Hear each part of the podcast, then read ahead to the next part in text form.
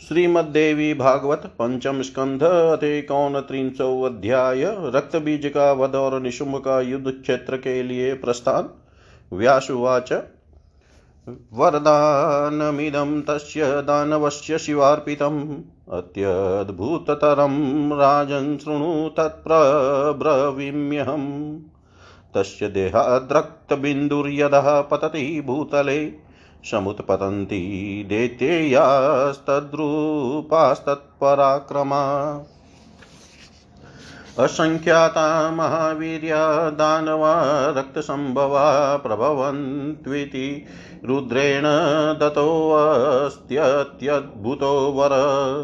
शतेन वरदानेन दर्पितः क्रोधसंयुतः अभ्यगातरसाशङ्क्यै हन्तुं देवी सकालिकाम्।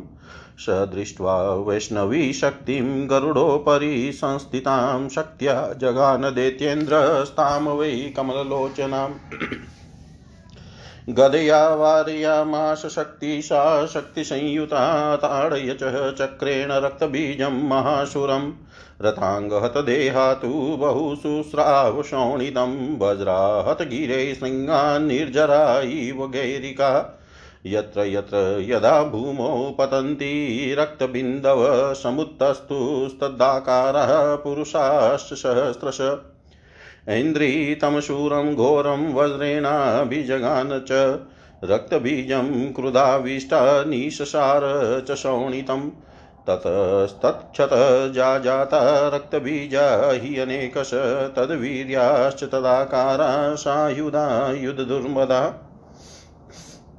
ब्रह्माणि ब्रह्मदण्डेन कुपिता हि हनदः वृषं माहेश्वरी त्रिशूलेन धारयामाश दानवम्।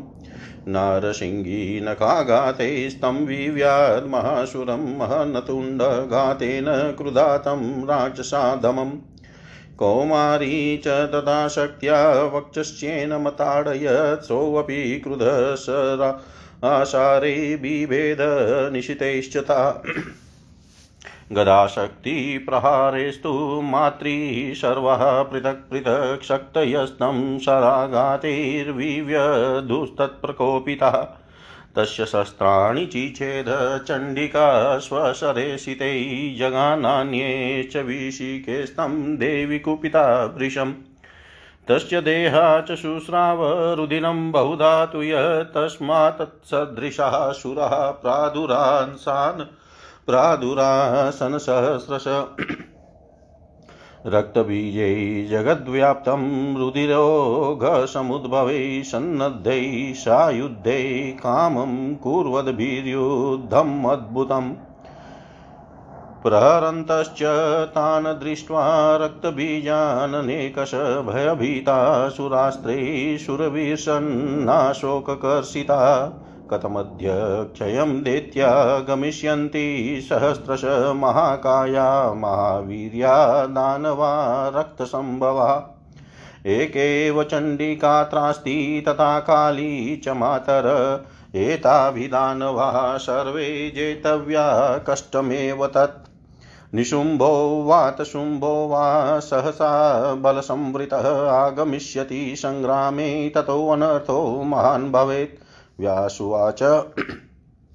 एवं देवा भयोद्विग्नाश्चिन्तामापूर्महत्तरां यदा तदाम्बिका प्राह कालीं कमललोचनाम् चामुण्डे कुरु विस्तीर्णबदनं त्वरिताभृशं मच्छस्त्रपातसम्भूतं रुदिनं पीव सत्वरः।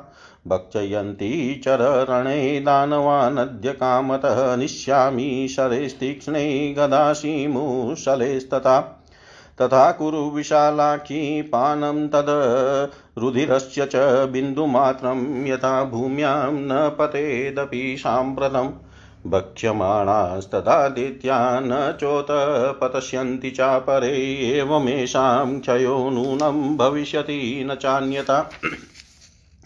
घातयिष्याम्यहं दैत्यं त्वं भक्षय च सत्वरा पिबन्ति क्षतजं सर्वं यतमानरिसङ्क्षये इतं दैत्यक्षयं कृत्वा दत्त्वा राज्यं सुरालयम् इन्द्राय सुस्थिरं सर्वं गमिष्यामो यथा सुखम् व्यासुवाच इत्युक्ताम्बिकया देवी चामुण्डा चण्डविक्रमा पपौ च क्षतजं सर्वं रक्तबीजशरीरजम् अम्बिका तं जगानाशु खड्गेन मुसलेन च चगाददेहसकला च चामुण्डा तान् कृशोदरीशोऽपि क्रुधो गदाघातैः चामुण्डां समघातयत् तथापि सा पपावाशु क्षतजं तं भक्षयत्।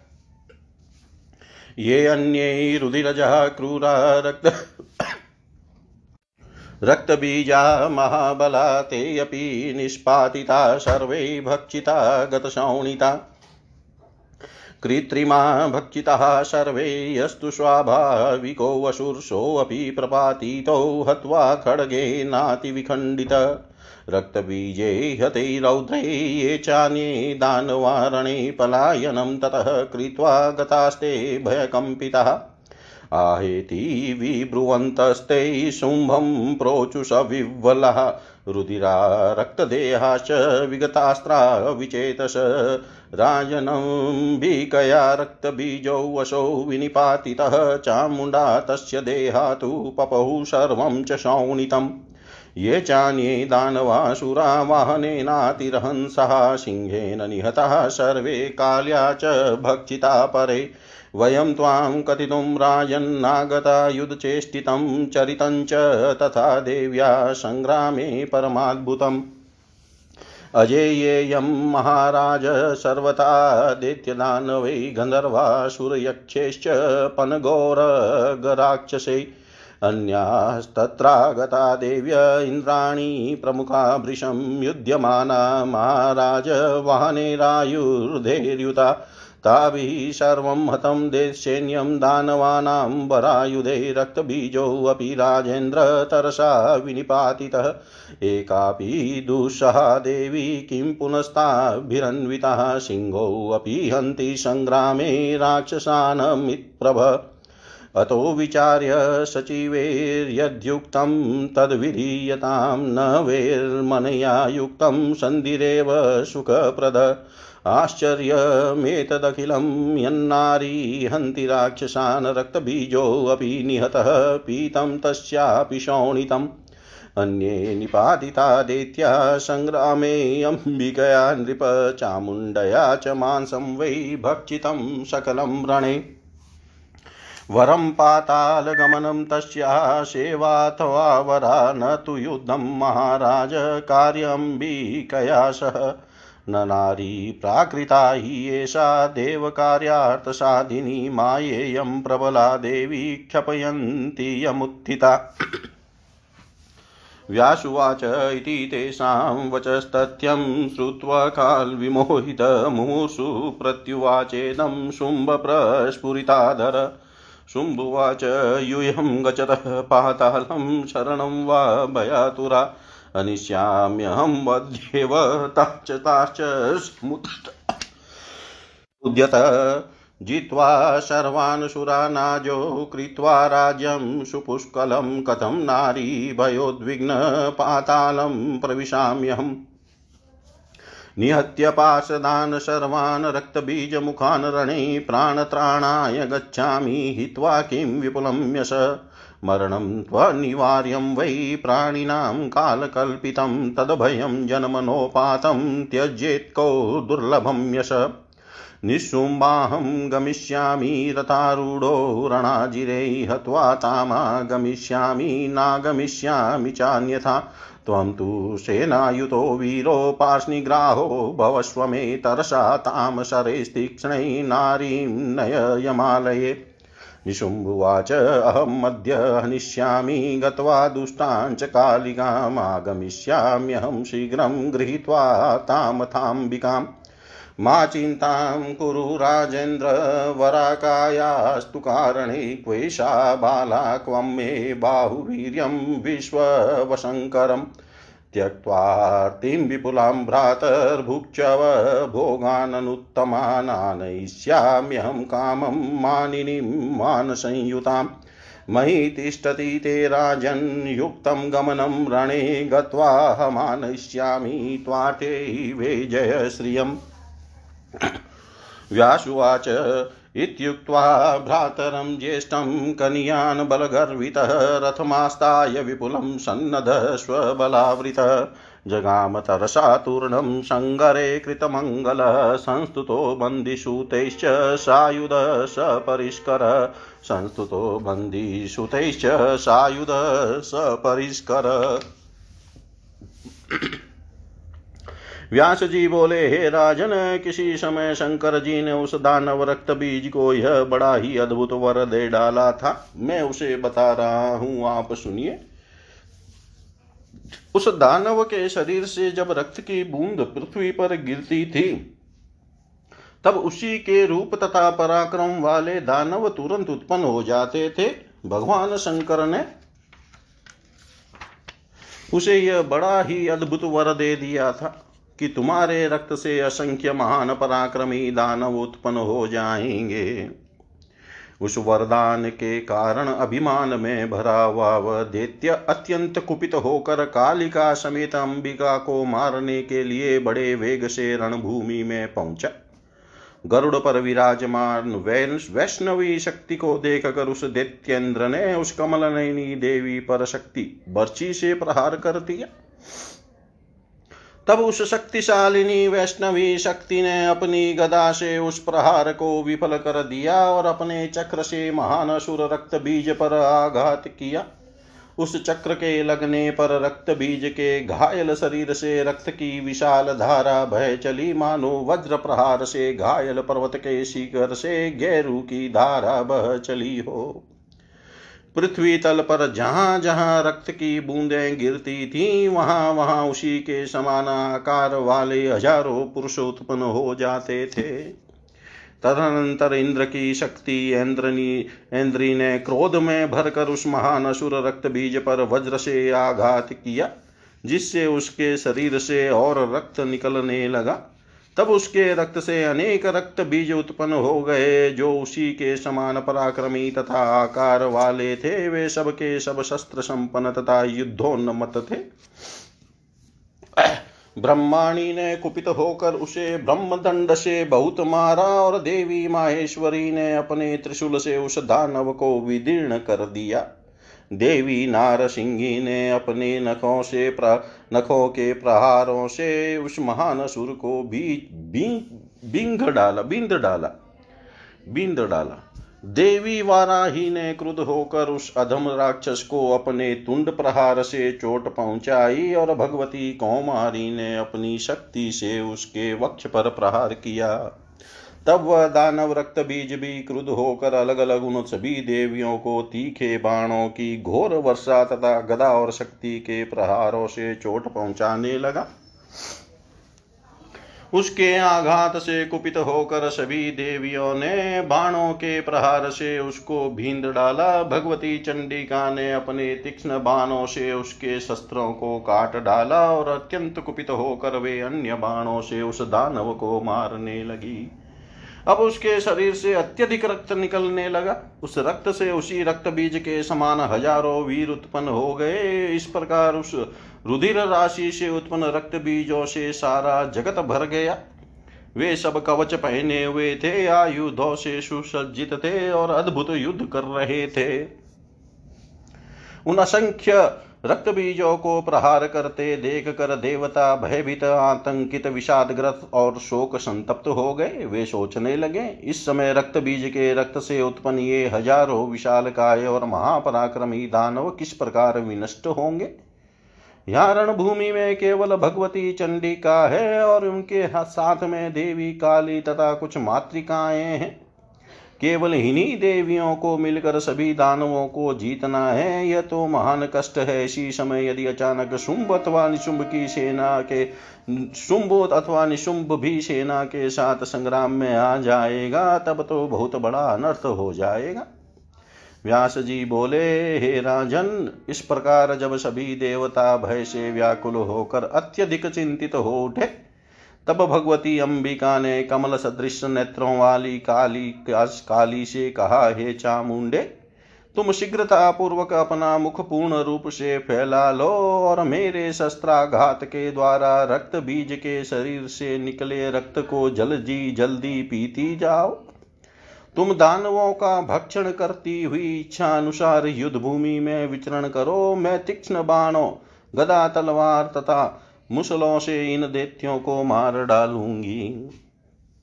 हे विशाल नयनों वाली, तुम इस प्रकार से इस दैत्य को के रुधिर का पान करो, जिससे कि अब एक भी बूंद रक्त भूमि पर न गिरने पाए। तब इस ढंग से भक्षण किए जाने पर दूसरे दानव उत्पन्न नहीं हो सकेंगे। इस प्रकार इस इन दैत्यों का नाश अवश्य हो जाएगा। इसके अतिरिक्त दूसरा कोई उपाय नहीं है।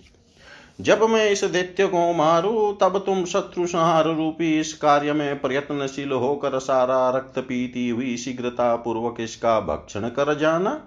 इस प्रकार दैत्य वध करके स्वर्ग का राज, सारा राज्य इंद्र को देकर हम सब आनंद पूर्वक यहाँ से चली जाएगी। व्यास जी बोले, भगवती अंबिका के ऐसा कहने पर प्रचंड पराक्रम वाली देवी चामुंडा रक्त बीज के शरीर से निकले हुए समस्त रुधिर को पीने लगी। जगदम्बा खड़ग तथा मसूल, मूसल से उस दैत्यो को मारने लगी और कृषोदरी चामुंडा उसके शरीर के कटे हुए अंगों का भक्षण करने लगी। अब वह रक्त बीज भी कुपित होकर गदा के प्रहारों से चामुंडा को घायल करने लगा।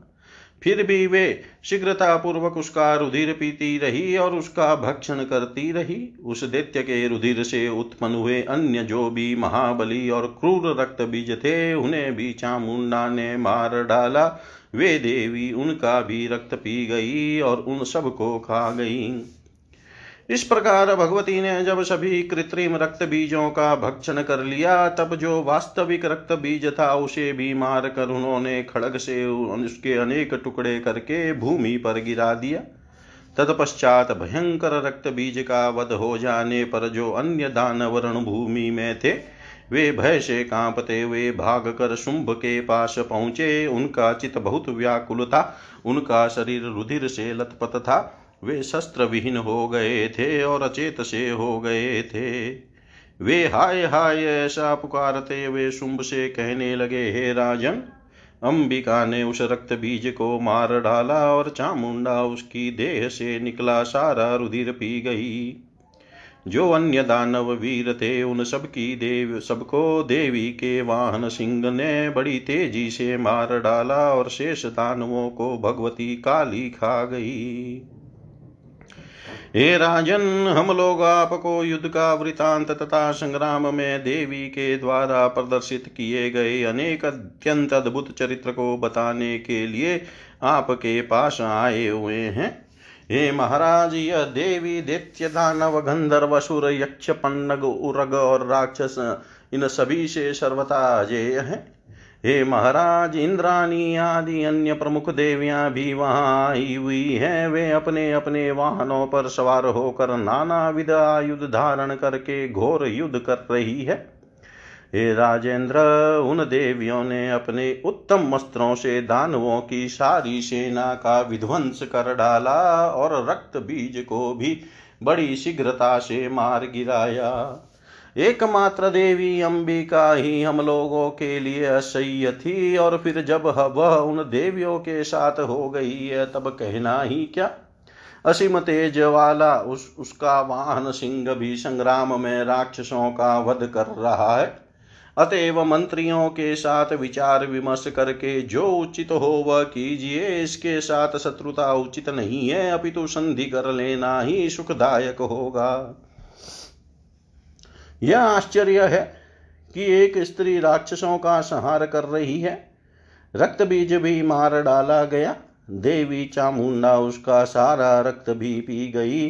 हे नृप अंबिका ने संग्राम में अन्य देत्यों को मार डाला और देवी चामुंडा उनका संपूर्ण मांस खा गई। हे महाराज, अब हम लोगों के लिए या तो पाताल चला जाना श्रेयस्कर है अथवा उसकी दास्ता स्वीकार कर लेना। किंतु उस अंबिका के साथ युद्ध नहीं करना चाहिए। यह साधारण स्त्री नहीं है, यह देवताओं का कार्य सिद्ध करने वाली है और यह माया रूपिणी शक्ति संपन्न देवी के रूप में दैत्यों का नाश करने के लिए प्रकट हुई है।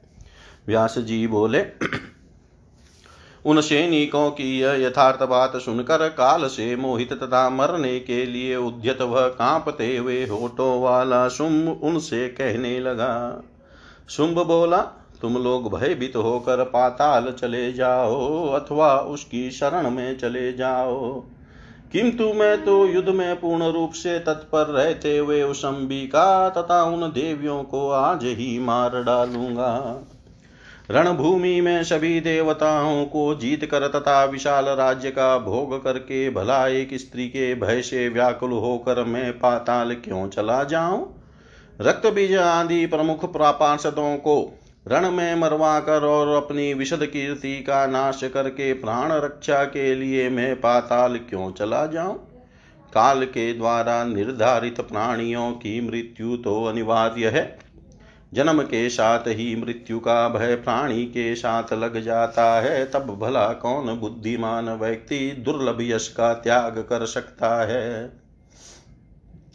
हे निशुम मैं रथ पर सवार होकर युद्ध भूमि में जाऊँगा और उसे मार कर ही वापस आऊँगा।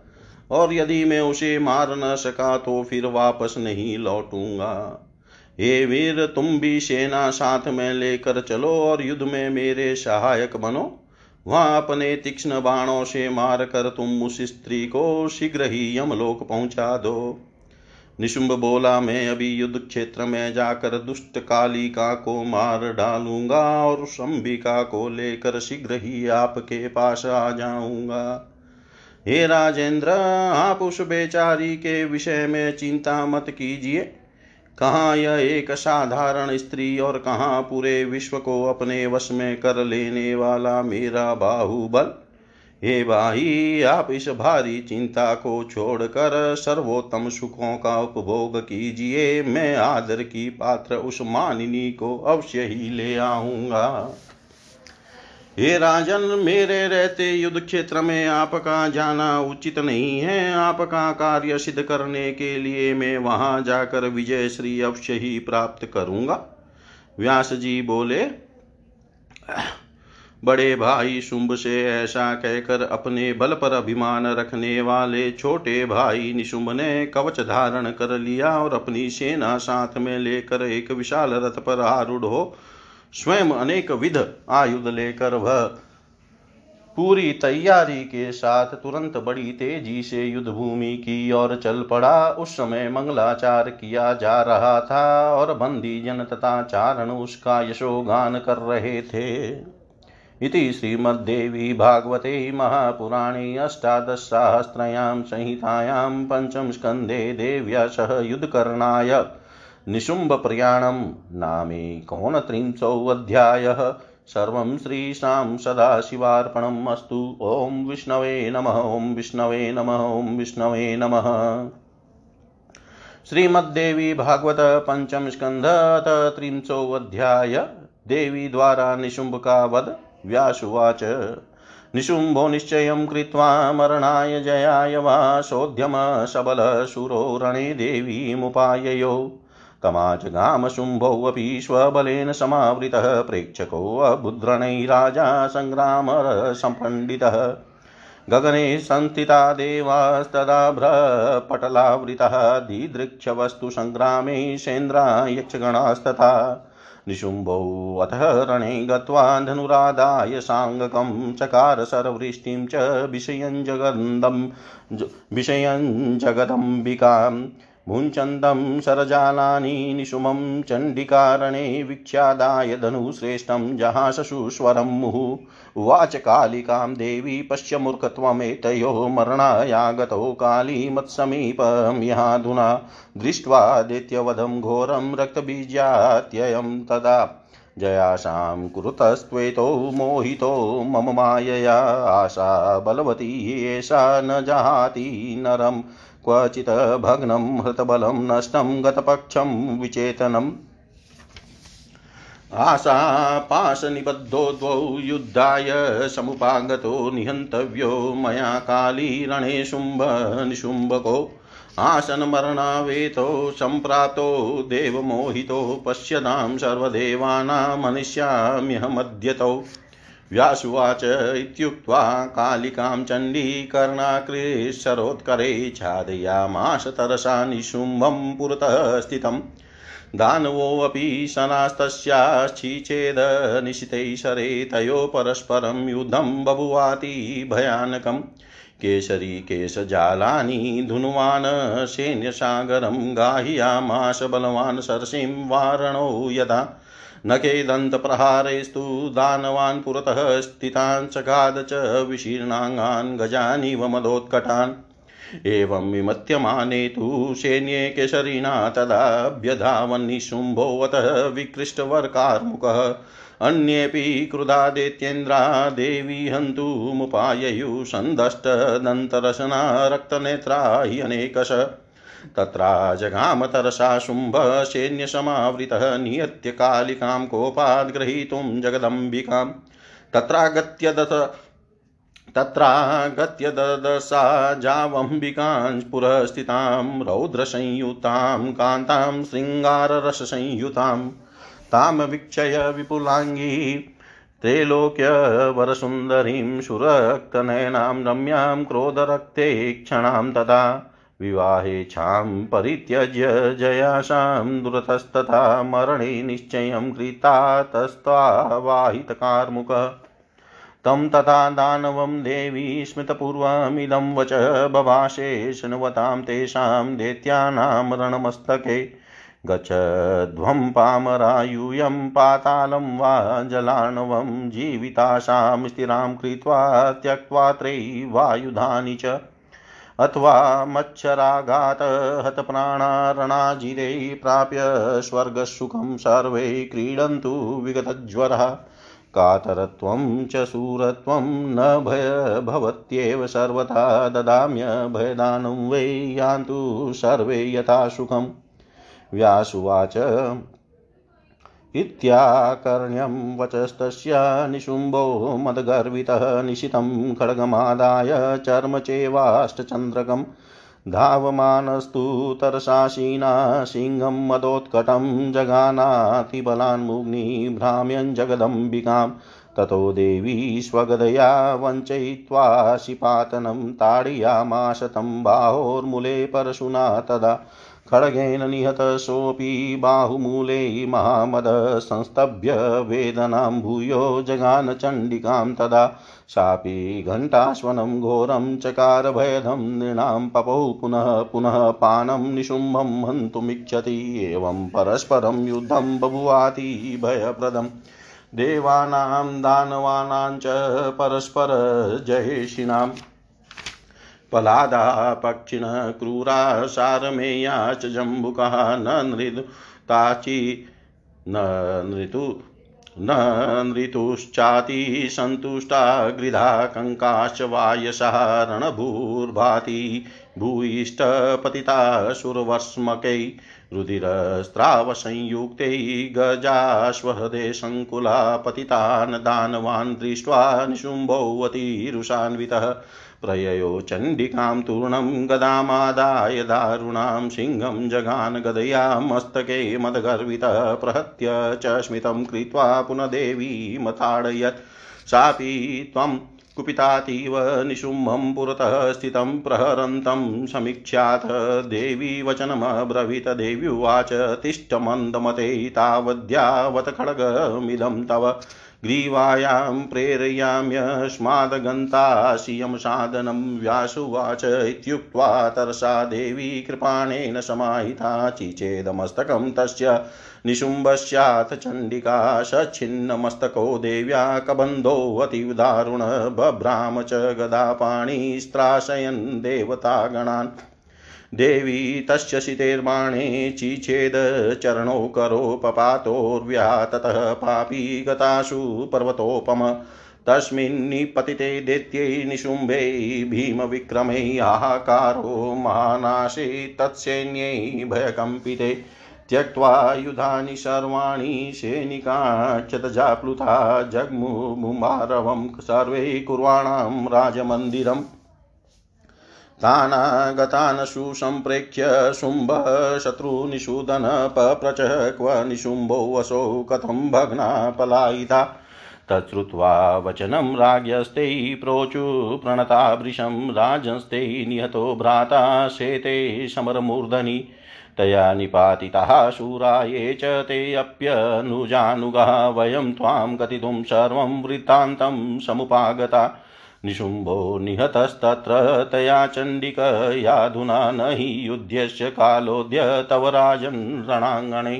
देवकार्यं समुद्दिश्य कापियं परमाङ्गना हन्तुं दैत्यकुलं नूनं प्राप्तेति परिचिन्तय। नेषा प्राकृतया शेव देवी शक्तिरनुत्तमा चिन्त्य चरिता क्वापि दुर्गेया देवतेरपि। नानारूपधरातीव, मायामूलविशारदा, विचित्रभूषणा, देवी, सर्वायुधधरा, शुभा, गहना, गुणचरिता कालरात्रिरिवापरा अपार पारगा, पूर्णा सर्वलक्षणसंयुता अन्तरिक्षस्थिता देवास्तां, स्तुवन्त्य कुतो भया देवकार्यञ्च कुर्वाणां, श्रीदेवीं, परमाद्भुतां, पलायनं परो धर्म सर्वथा देहरक्षणं रक्षिते किल देहेऽस्मिन् काले अस्मत्सुखताङ्गतैः सङ्ग्रामे विजयो राजन् भविता तेन संशय। काल करोति बलिनं समये निर्बलं क्वचित्। तं पुनः सबलं कृत्वा जयायोपदधातिः दातारं याचकं कालः करोति समये क्वचितः। भिक्षुकं धनदातारं करोति समयानान् समयान्तरे विष्णुकालवशे नूनं ब्रह्मा वा पार्वतीपतीन्द्राद्या निर्जरा सर्वे काल एव प्रभु स्वयं। तस्मात् कालं प्रतीक्षस्व विपरीतं तवाधुना सम्मुखो देवतानां च दैत्यानां नाशहेतुक एकेव च गतिर्नास्ति। कालस्य किल भूपते नानारूपधराप्यस्ति ज्ञातव्यं तस्य चेष्टितम्। कदाचित् सम्भवो नृणां, कदाचित् प्रलयस्तथा उत्पत्तिहेतुः कालोऽन्य च हेतुस्तथा परः। प्रत्यक्षं ते महाराज देवा सर्वे शवाशवः करदास्ते कृताः। पूर्वं कालेन समुखेन च तेनेव विमुख तेनेव विमुखेनाद्य बलिनोऽबल्यासुरः निहता नितरां कालः करोति च शुभाशुभं नेवात्र कारणं कालीनेव देवा सनातना ते रोचते राजस्तथा कुरु विमृश्य च कालोऽयं नात्र हेतुस्ते दानवानां तथा पुनः त्वदग्रतो गतः शक्रो भग्नः निरायुध। तथा विष्णुस्तथा रुद्रो वरुणो धनदो यमः तथा त्वमपि राजेन्द्र वीक्षय कालवशं जगत्पातालं गचतरसा जीवनभद्रं वाप्स्यसि। मृते त्वयि महाराज शत्रवस्ते मुदान्विताः मङ्गलानि प्रगायन्तो विचरिष्यन्ति सर्वतः। मङ्गलानि प्रगायन्तो विचरिष्यन्ति सर्वतः। व्यास जी बोले हे राजन, वह पराक्रमी निशुंभ अब मृत्यु अथवा विजय का निश्चय करके पूरी तैयारी के साथ सेना सहित समर भूमि में उपस्थित हो गया। अपनी सेना साथ में लेकर शुंभ भी उस निशुंभ के पास आ गया और युद्ध कला का पूर्ण ज्ञान रखने वाला वह दैत्यराज शुंभ रण के दर्शक बनकर युद्ध का अवलोकन करने लगा। इंद्र सहित समस्त देवता तथा यक्षगण संग्राम देखने की इच्छा से आकाश मंडल में मेघ पटलों में छिपकर विराजमान हो गए। निशुंभ रणभूमि में पहुंचकर सिंह का बना हुआ धनुष लेकर भगवती जगदम्बा को भयभीत करता हुआ उनके ऊपर बाणों की बौछार करने लगा। युद्ध भूमि में निशुंभ के युद्ध भूमि में निशुंभ को बाण समूह छोड़ते हुए देख कर भगवती चंडी का अपना उत्कृष्ट धनुष धारण करके उच्च स्वर में बार बार हंसने लगी। देवी चंडिका ने काली से कहा, हे काली, इन दोनों की मूर्खता तो देखो। ये दे, दोनों इस समय यहाँ मेरे पास मरने के लिए ही आए हुए हैं। दैत्यों का भीषण सहार तथा रक्त बीज की मृत्यु देख कर भी मेरी माया से विमोहित हुए ये दोनों दैत्य विजय की आशा कर रहे हैं।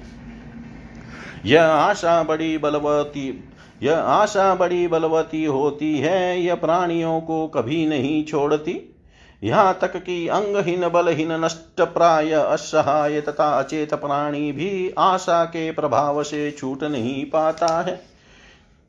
हे काली, इस प्रकार आशा पाश में बंधे हुए ये दोनों शुंभ निशुंभ युद्ध के लिए समर भूमि में आए हुए हैं, अब मुझे इन दोनों का वध कर देना चाहिए। आसन मृत्यु वाले ये दोनों दैत्य प्रारब्ध की प्रेरणा से यहाँ आए हुए हैं, सभी देवताओं के समक्ष आज ही मैं इन्हें मार डालूँगी। व्यास जी बोले भगवती चंडिका ने कालिका से ऐसा कहकर कानों तक खींच कर छोड़े गए बाण समूहों से अपने समक्ष खड़े निशुंभ को शीघ्र ही आच्छादित कर दिया। दैत्य निशुंभ ने भी उन चंडिका के बाणों को अपने तीक्ष्ण बाणों से काट डाला। इस प्रकार उन दोनों में परस्पर अत्यंत भयंकर युद्ध होने लगा। देवी का सिंह भी अपने गर्दन के बालों को झाड़ता हुआ दैत्यो के सेना रूपी समुद्र को उसी प्रकार मतने लगा जैसे कोई बलवान हाथी तालाब को मत रहा हो। जिस प्रकार कोई सिंह मत वाले हाथियों के अंग प्रत्यंग चीर कर खा डालता है, उसी प्रकार भगवती का वह सिंह अपने अपने समक्ष स्थित दानवों को अपने नखों तथा दांतों के प्रहार से फाड़ कर खाने लगा। भगवती के उस सिंह द्वारा दानवी सेना का इस प्रकार संहार होते देख कर निशुंभ अपना श्रेष्ठ धनुष चढ़ाकर सिंह के पीछे दौड़ा।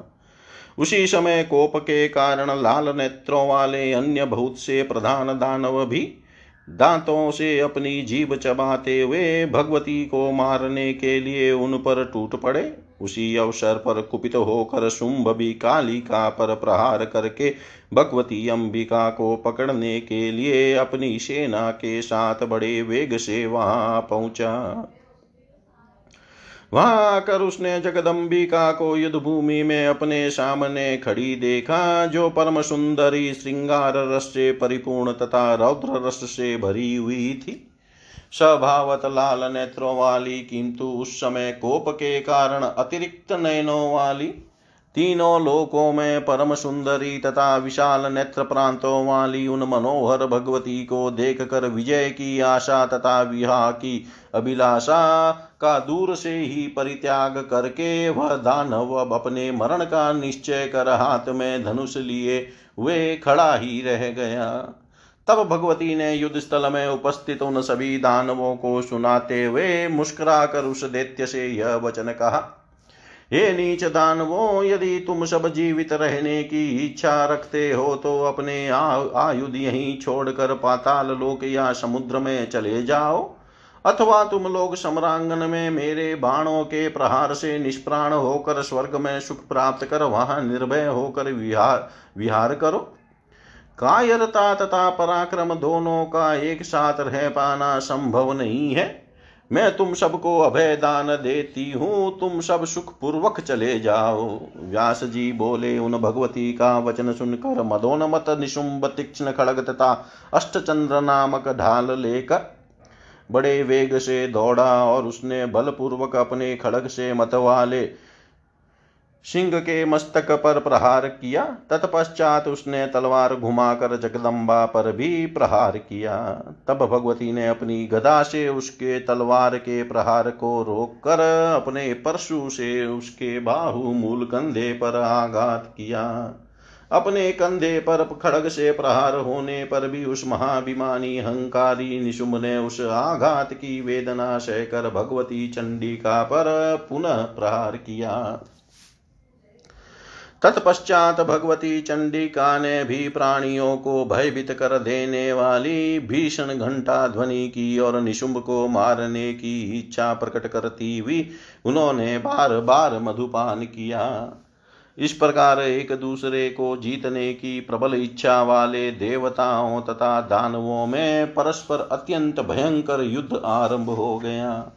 मांसाहारी कुक्रूर पक्षी, कुत्ते शियार गिद कंक तथा कौए अति अति प्रसन्न होकर नृत्य करने लगे।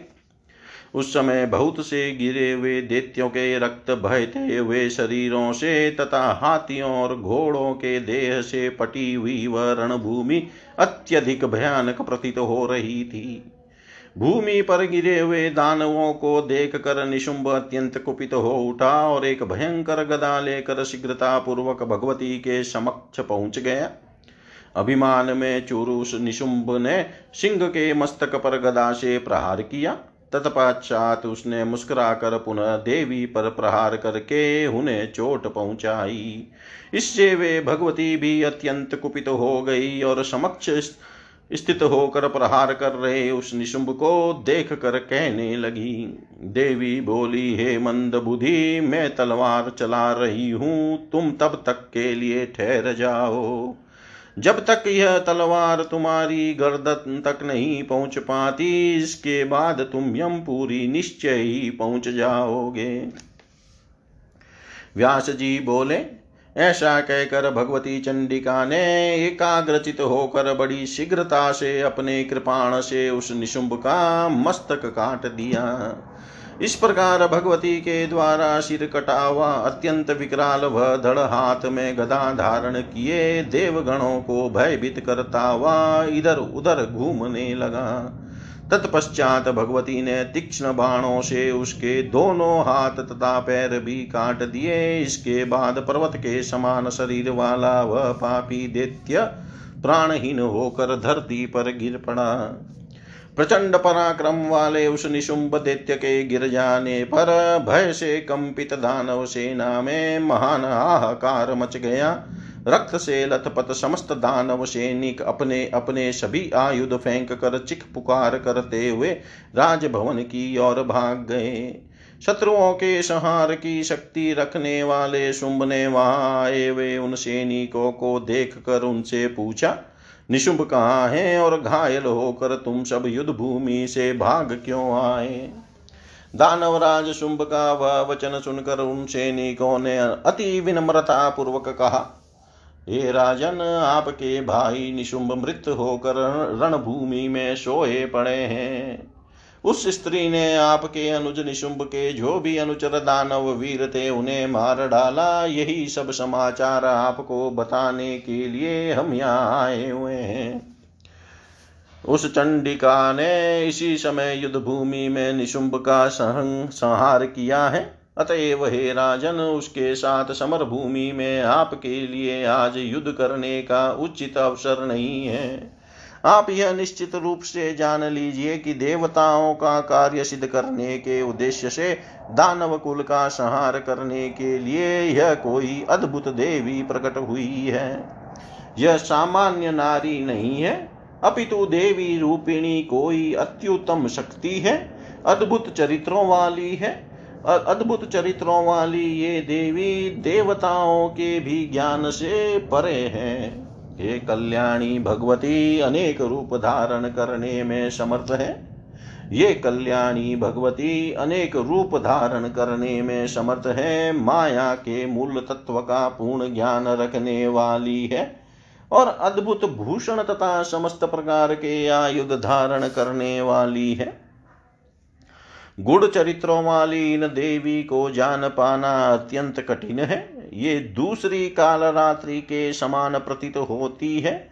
असीम के भी पार जा सकने में समर्थ ये पूर्णतामयी देवी सभी शुभ लक्षणों से संपन्न है।